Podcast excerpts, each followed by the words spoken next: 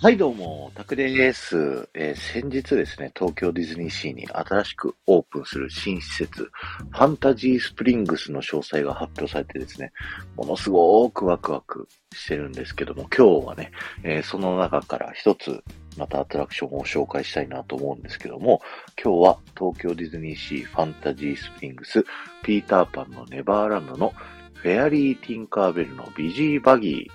ーのアトラクションの解説をしたいと思います。ということでですね、えー、こちらはですね、2008年に、えー、公開されたですね、ティンカーベルシリーズというね、映画のシリーズがあったんですよ。長編作品は全6作、短編2作ということでね。まあ、これまで、あの、ピーターパンの世界、ネバーランドの住人として、えー、書かれてたティンカーベルがですね、えー、それは世界で一番有名な妖精の誰も知らない秘密の物語ということで、えー、ティンカーベルを主役にした物語というね、えー、その映画がモチーフになっているアトラクションになっています。その物語ではですね、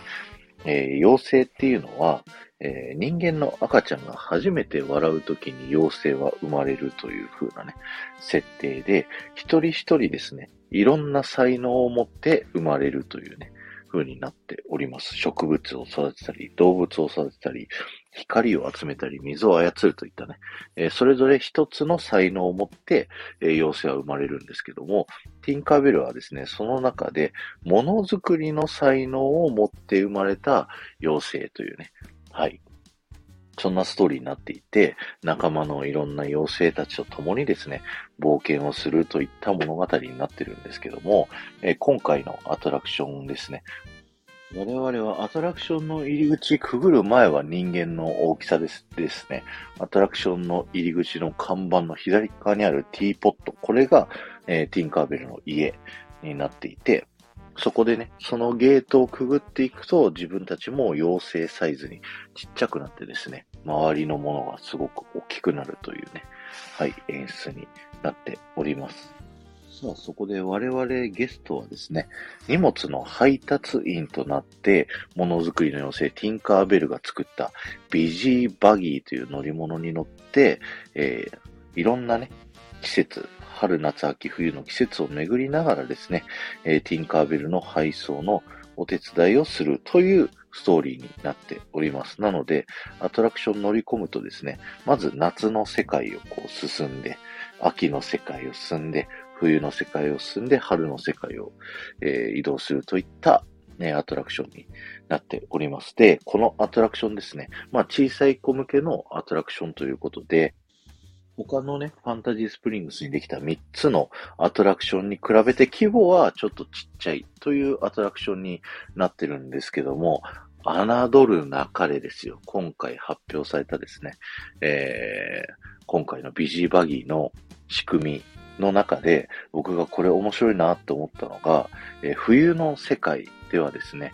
えー、我々の乗っているこのビジーバギーが、えー、氷のですね、道にこう立つことで、まあ、つるつる滑ってくるくる回転してしまうというね、はい、そんな機能がついているということで、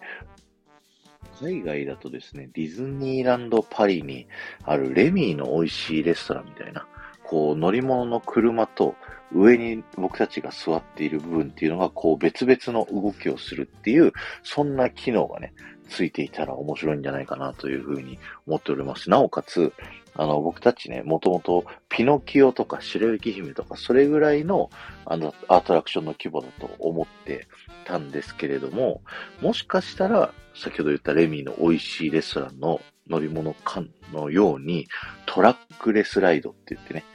えー、アトラクションにレールがなく、乗り物が自分のね、こう、意志で、意志じゃないんだけど、制御された通りに動くっていうね。えー、それこそプーさんのハニーハントだとか、美女と野獣魔法の物語と同じような、こう、機能で、えー、アトラクション進むものになるってなると、もう、なんて言うんだろう。もうピノキオとかと違って、もう最新技術を使われている、え新しいアトラクションがオープンするということで、侮る中でティンカーベルのピジーバギーということでね。楽しんで乗っていただけたらなというふうに思います。ちなみに乗り物のですね、背中部分にですね、手紙がね、あるんですけど、そこにね、宛先が書かれてるんですよね。そこに書いてあるのが、えー、イングランド、ロンドン、えー、チェリートリーレーン、えー、桜通りの19番地という風に、えー、なってるんですけども、これがですね、えー、ディズニー作品、別の作品のですね、メリー・ポピンズがですね、え、訪れた、物語の中でね、訪れたバンクス家っていうね、え、そちらのお家が、え、同じくチェリーフリーレーンの17番地にあるということでですね、メリー・ポピンズのお家の近所に届けるというね、えー、手紙が、こう我々のね、背中についております。ということでね、えー、ぜひそこら辺も見ながら楽しんでいただければと思います。今日は終わりです。ありがとうございました。この放送が面白いと思った方は、ぜひ、ポッドキャストで聞いている方はチャンネルのフォローよろしくお願いします。そして、スタンド FM で聞いている方はフォローに加えて、いいね、コメント、レターお待ちしておりますので、ぜひよろしくお願いします。この後も夢が叶う場所、東京ディズニーリゾートで素敵な旅のひとときをお過ごしください。